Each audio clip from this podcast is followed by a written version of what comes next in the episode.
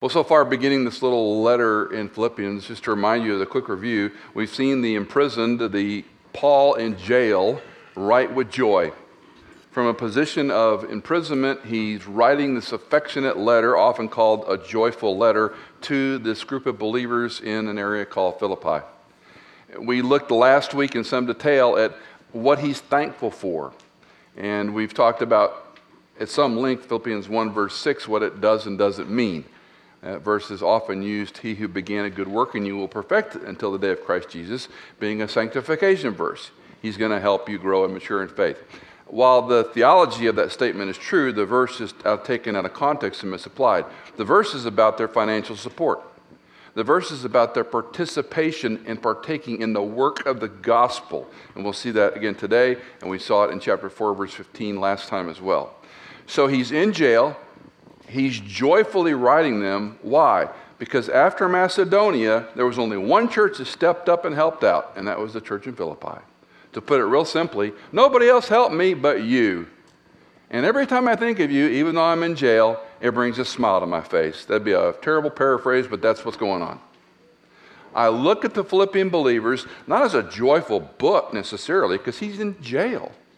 What he is saying is you should have joy no matter your circumstance. He is saying you should be joyful no matter what. And that's what he's conveying in his personal life to the Philippian believers and what God, through his Son and Holy Spirit, is trying to teach you and me today. In our circumstance, in our situation, no matter if we're in jail or not, we can have joy looking at what Christ is doing through the gospel. Let's take a look. We're just looking at two verses today. I'll read the verse and then we'll talk about three quick points. Number one, uh, chapter 1, verses 7 and 8. Paul writes, For it is only right for me to feel this way about you all. Because I have you in my heart, since both in my imprisonment and in the defense and confirmation of the gospel, you are all partakers of grace with me. For God is my witness, how I long for you all with the affection of Christ Jesus. So again, he's explaining this attitude of joy He's in, in prison, he's in jail, and he's writing to them. And in these two little verses, the reason I wanted to take them slowly, there's so much going on in here that's easy to miss, and I want to spend a little time. Uh, one, one commentator named Hansen writes This is more than a sentimental feeling. It's not just an opening salutation. Every time I think about you, you make me smile. That's true on the surface, but there's much more going on in these two verses than at first meets the eye. The ESV here uh, does an interesting job with one word that I tend to prefer. Um, NASB says, I have you in my heart. ESV says, I hold you in my heart. And because we're going to talk a bit about what the heart is and is not in this section, I, I like that imagery better. I have you in my heart. It, kind of, it, it means it's sort of mushy and, and nice and fluffy. Doesn't have much substance to it. Holding is a little more helpful for me in my English brain, and maybe it will be for you too. I hold you in my heart. Let's look first of all at Paul's affection. At Paul's affection. Because of their partnership, because of their faithfulness, he has this affection, and he says, It is right for me to feel this way about you. We need to talk a moment about feelings and heart in the first century. For the Greek, and we're going to look at the word cardia in a moment, for the Greek, uh, this idea of heart is a little different than the Western way we think about feelings. In the first century, the, let's just call it the visceral part of man, was the center of man for the Greek. His heart is how he led, how he felt, how he experienced life. The Semitics, the, the Hebrew, the Old Testament saints, were a little more head. I don't want to simplify it, oversimplify it, said head versus heart, but that's not, that's not terribly wrong. But they were more thinking critically and, and the idea of the soul, the nephesh, through the neck. So their view was more up here, the Greek was more up down here. And I just point that out because when we use words like love and affection, they mean certain things to us. They're sort of remotely comparable to the Bible, but not really. And that's why I want to labor a little bit with this passage. He uses the word feel here, and it's the word in Greek. I don't like to do this to you. I'll tell you a little bit more why in a moment, but it's the word phroneo. And the word phroneo can mean an opinion or a judgment or a lot of things. Remember, we talked about peanut a couple weeks ago? That usage determines meaning. Well, Paul's going to use this word phroneo in a number of ways, and I want you to pencil in your Bible or in your notes the word mindset. I think that's the better English idea of what we think about. When we read that word, uh, right for me to feel this way, we think of a lot of things. I want you to think about the mindset that Paul has. This is the mindset he has when he thinks about the Philippian believer. This is from jail to joy. This is how he thinks about it. Um, the apostle had thoughts and feelings that were joyful, but it wasn't like you and I. I, I think about my friend, I, I'm all happy and warm. That's, that's okay, but it's not enough. It's, that's more sentimentality. Um, interesting, there's some dog lovers in this room. And there's some people that love those other evil things. By the way, if you own a cat, if you own a cat, there's only one name you should ever give a cat, and that's the name Jezebel. That's the only time you ever. But be that as it may, um, I, I got sucked into something. I'm embarrassed to tell you the story, but it's true, and I'll share it. So people send me junk like they send you, and it was about this guy that adopted nine dogs. And uh, you know, what is it about puppies that make us ooh and ah? If kittens do that, I know a counselor here in the church, but, but when you see a puppy, you kind of ooh and ah, right? And you, oh, oh, so sweet.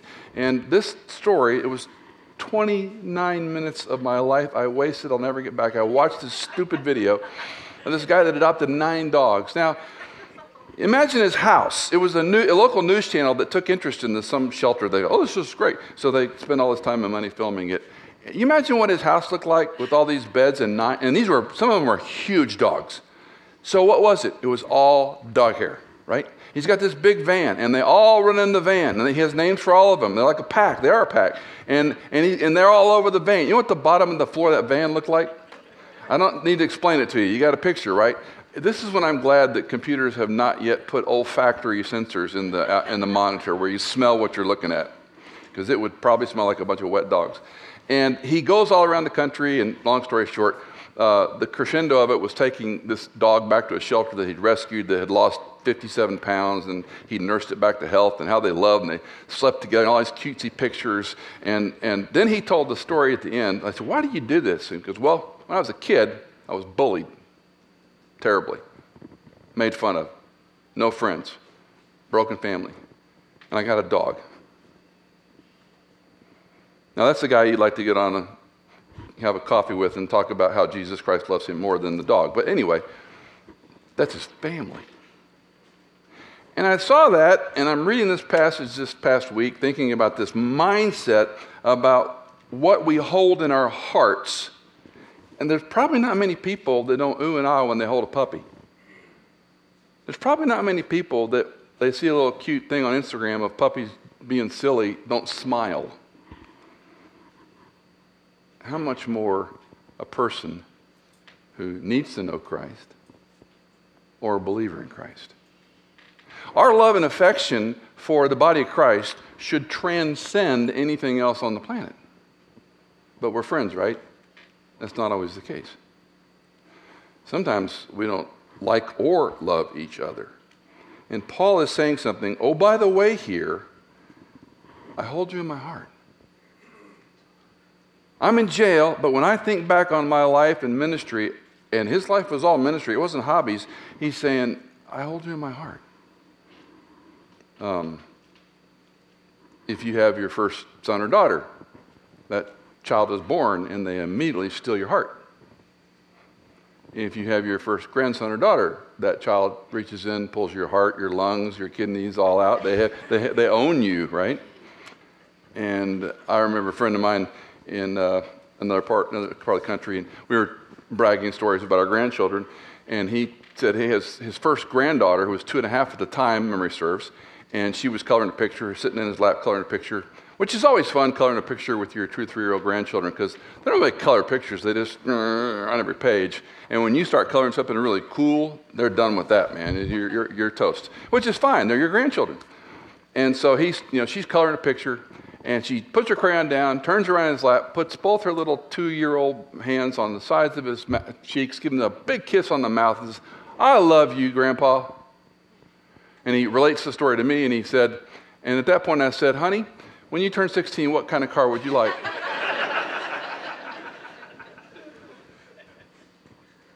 oh, that we could transfer that emotion to the body of Christ. Oh, that we could look the way Paul looks at the body of Christ. A lot of us have problems. A lot of us are not the easiest people to love. A lot of us are problematic. And say, I hold you in my heart. That's what the apostle is saying. Now, this word phroneo is used 10 times in this little letter to the Philippians.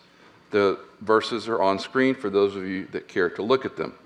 When you teach the Bible, when you explain the Bible, there's a bell curve. And any good professor, Sunday school teacher, community group leader should know this simple rule of thumb. There are people that know more than you and people that don't know Philippians from Philadelphia.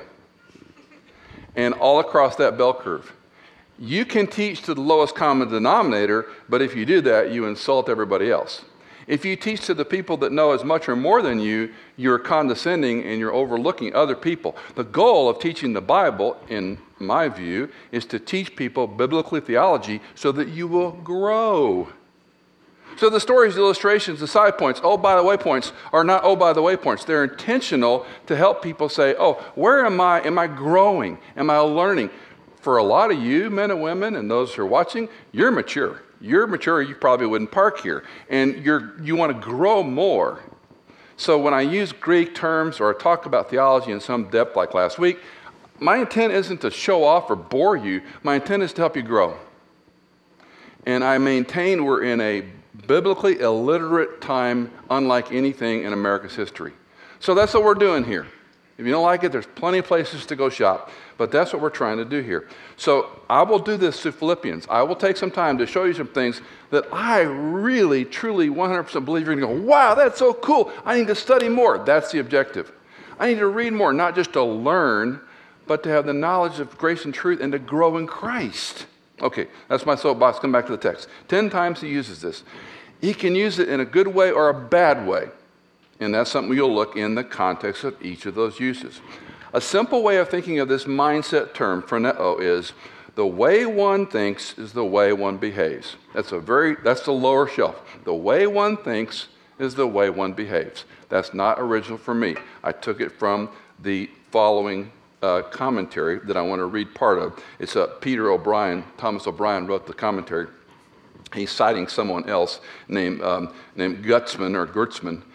He writes The references of Paul, especially in Romans 8, make it abundantly clear that the, one, the way one thinks is intimately related to the way one behaves. The way one thinks is intimately related to the way one behaves. A person's thinking and striving cannot be seen in isolation from the overall direction of his or her life.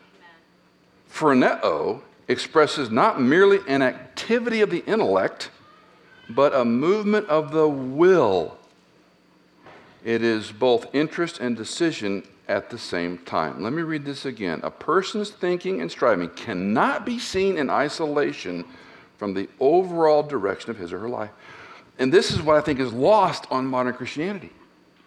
Because we've become a feeling driven, feeling motivated culture. We've been frogs in the kettle. It's how I feel about something.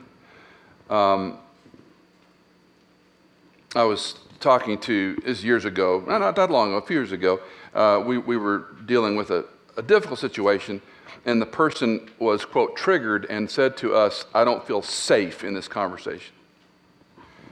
Now, there's a, there's a lot of nomenclature in our culture that's become, and this is why the Bible is so important to study it carefully. What the word means is very important. Because word meaning today is what's got us in a lot of messes. So, this is a wonderful thing about the Bible because you can stake your soul on it, you can stake your life on it, you can stake your trust in Christ on it. And this person was triggered and they didn't feel safe. They didn't feel safe because they were getting an evaluation.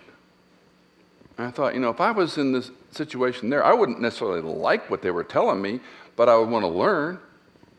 If someone's telling me, you know, you need to prove in this area or, or change here, you want to learn, you want to be teachable. But the problem is, we get this mixed up. The way one thinks is the way one behaves. We think the way we feel is the way we want to live. And this gets us into a lot of trouble. Um, years ago, I was attending a conference, a world renowned psychiatrist, Christian medical doctor, THM, PhDs, books, tapes, you know, conferences, the whole nine yards. A trusted guy. And he was giving a keynote at this conference. It was a week long thing for pastors. And I'll never forget, he, he stood up there, very self deprecating, and he told a story about working with people and all these books and all these tapes. And he said, Can I just, and I'm paraphrasing, this a long time ago, but essentially he said, I give the books and the tapes and the seminars and travel, and I'm on the radio and all that. He goes, Let me give you just one simple piece of advice. Most of us who struggle with depression or being a victim or hurt or wounded or whatever the story may be, if you would do one thing, if every day you would do something for somebody else, you would probably get better. If every day you got up and said, How can I help or serve somebody else? No strings attached. I can go do something. Why? Because you're getting out of your introspecting. You're getting out of your microcosm. COVID has left us in an introspective, self absorbed world. And we have to get out of it and say, There's a lot more important things than how I, me, my. You've heard me wax on this many times. The you, the, thou Christianity has shifted to an I, me, my Christianity. He is not your puppet. He's not your genie in a lamp. He's not there to simply dispense your wants. He's there for your worship. He's there for your obedience. He's there for your allegiance. He's there for your faithfulness. And He cares about you.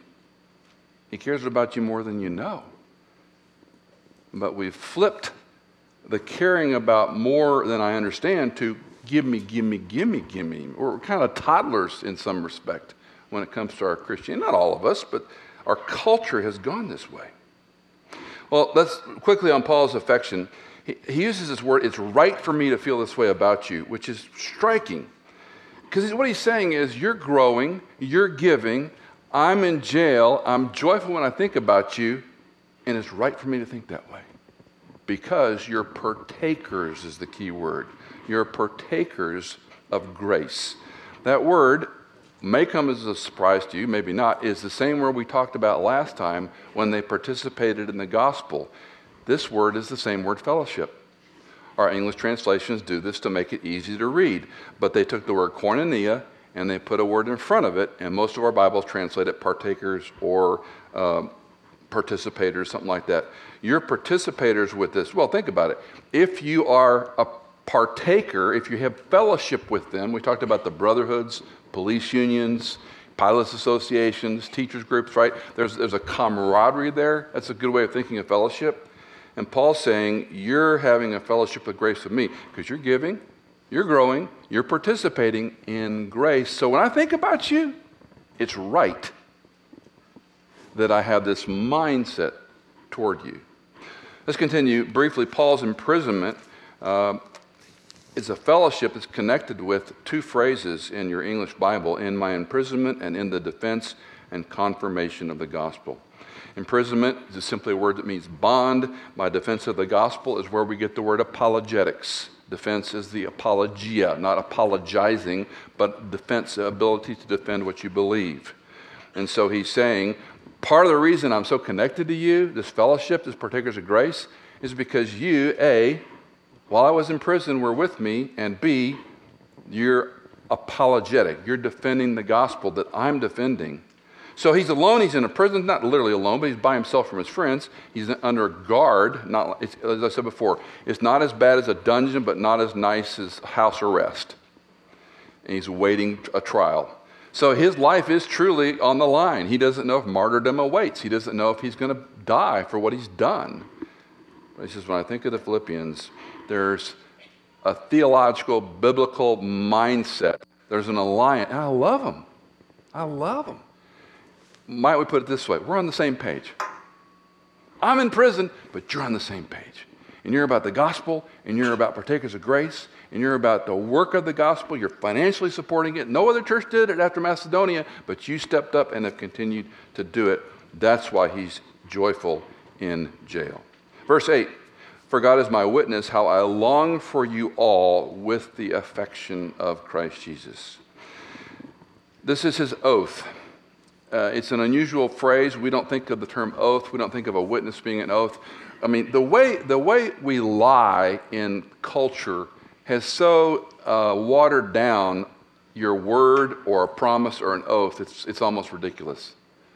But when Cindy and I got married and we made a vow before God and man, uh, that vow was in our hope and prayer never going to be broken.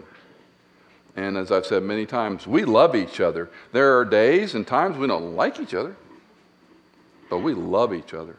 The vow was made to be kept. Doesn't mean people always keep them, but Paul is giving an oath language here when he says, God is my witness. We, we use the colloquial phrase, God only knows. God only knows. What, what, do, what do we mean by that? We mean the only one that really knows my heart and motive right now is God because nobody can analyze what I'm really thinking and believing right now. You don't believe me, but God only knows. That's a coarse way of saying it, but that's essentially what Paul is saying. In verse 7, he made reference, I have you in my heart. And in verse 8, he says, but the affections of Jesus Christ. This isn't unintentional. He goes, You got a hold of my heart, but God only knows. The reason I love you is the love with which Christ gave me to love you. This is kind of deep for just a simple salutation, but I want you to stay with me. I want you to see why he's doing this. I've got this uh, cardia affection. I've got this visceral affection when I think about you. But it's not just because I like you and love you and miss you. It's because we're on the same page theologically. We're on the page of the gospel. We're, you're participating, put it in real black and white terms, you're financing the ministry and you're on track. So when I think of you and your investment, it makes me smile. That's what his argument is about. Only God knew how deeply long, Paul longed for the Philippians, and that's why he said, For God's my witness. I can't call God to be a testimony for me in a courtroom, but God knows my heart, He knows my head. So he's starting to put together this Semitic, this Judaistic, as well as this Gentile and Greek culture together in the way he develops this. J.A. Bengel wrote very well It is not Paul who lives within Paul, but Jesus Christ. Which is why Paul is not moved by the bowels of Paul, but by the bowels of Jesus Christ this idea of affection that he's referring to literally means the bowels or the visceral part of man. And so Bengel chooses to use that. I love that phrase. He's Paul, by the bowels of Jesus Christ. It's Christ living in us that enables us to love people. Can't trump it up. Um, it's common theme, and it's been more and more common in recent years, where people are having a hard time connecting and they say, I don't have a community. I can't find a community. Um, just last week, two couples came to me and said, We want to get into a small group. Great. Well, one lives here. Well, great. We sent them over here before the day was out. They were connected. That's one thing. We want to find a community. Other people will struggle and say, I can't find community. I've tried and I can't find friends. I can't find a community. Uh, I understand this. I don't want to be unkind or discompassionate. Um, I will say sometimes it's um, all about me. Sometimes uh, I don't like the group because it's not enough about me. It's I, mean, my. We had a little fun last week talking about people that talk the entire time in the small group and never shut up and know what do you do with this person? We've heard you talk every week, and another person never says a word. So in our group, as I had fun doing, is I would call on the people that didn't say anything, and it would startle them. And you know what? They always had something to say, and they were right there. And as a facilitator, you learn things like, you know, let's hear from someone we haven't heard from tonight. You might say it more than once. That's the loving thing to do. Those of us who like to talk, talk too much. Those of us who like to listen need to talk once in a while. That's the body, right? It takes time. Community's hard to find, quote unquote. We lived, I was talking with Christy, we lived you know, one place a long time. So that church is your index. Well, back in our other church, you know, when people said it to me, I, I, we're friends, right? We're friends. We're friends. You don't have to be my friends, okay. When people said that to me, I don't really care. I don't really care. I've heard this for 40 years. Your church is better. Go back to your church. Don't tell me about your church. Now, I don't mean that. Well, I do. Um, what, what, are we really saying when we say that? What we're saying is, I had such a great experience there. I grew up there. I knew those people. I was there 30 years. We were in churches in Texas and in Virginia for a long time. You know where our longest standing friendships are? Texas and Virginia and DC. Because that's where we spent a lot of time. And so it's natural. Learn a couple things. Relationships are transitional. People move, they come and go. If you're in a small community, the same church all your life, that's fine. Most of the culture now is a transitional culture. And so things are, all of you who are coming from California, you're coming here to escape taxes and cost of living, and you're coming here because there's no traffic and the cost of living, and you're ruining it for us all. and now there's more traffic and the cost of living has gone through the roof. Thank you very much. You're bringing your stuff with us. You know, so we're, we're, we have this idea, though, you can't bring those relationships from your other place here. You know what? Community doesn't depend upon the people you're finding, community depends upon you. Maturity is when you stop blaming your past, you own your present, and you plan your future. That's called growing up. Stop blaming the past, own the present, plan your future. Okay, Lord, I really enjoyed this. I was a victim. I was abused. That's a horrible thing. When do you stop living based upon the definition of your past? Which is one of the reasons I get so uh, frustrated when people always ask me about my back. I live with chronic pain. I don't like being defined by a person who lives with chronic pain. Those of you who've gone through cancer, you, you, you want people to care, but you don't like being defined as a cancer patient, right? Stop blaming your past, own your present. I'm sorry if you were hurt. I don't mean to be cavalier or unkind. You must grow from being a victim Stop blaming your past, own your present. You don't know my husband, my father, my uncle, they abused me. I, am not trying to gloss over that. Please don't hear me being unkind or cavalier. When do you stop living based upon the way you were hurt? I got it. Today's what I got. Stop blaming the past, own the present. What can I do today? And then plan the future. How am I going to be different? One way, not the only way, is you find community. Really, you make community. Cindy and I have been in so many small groups over the years, I can't even count. And you know what? Some of them were terrible, and some of them were wonderful.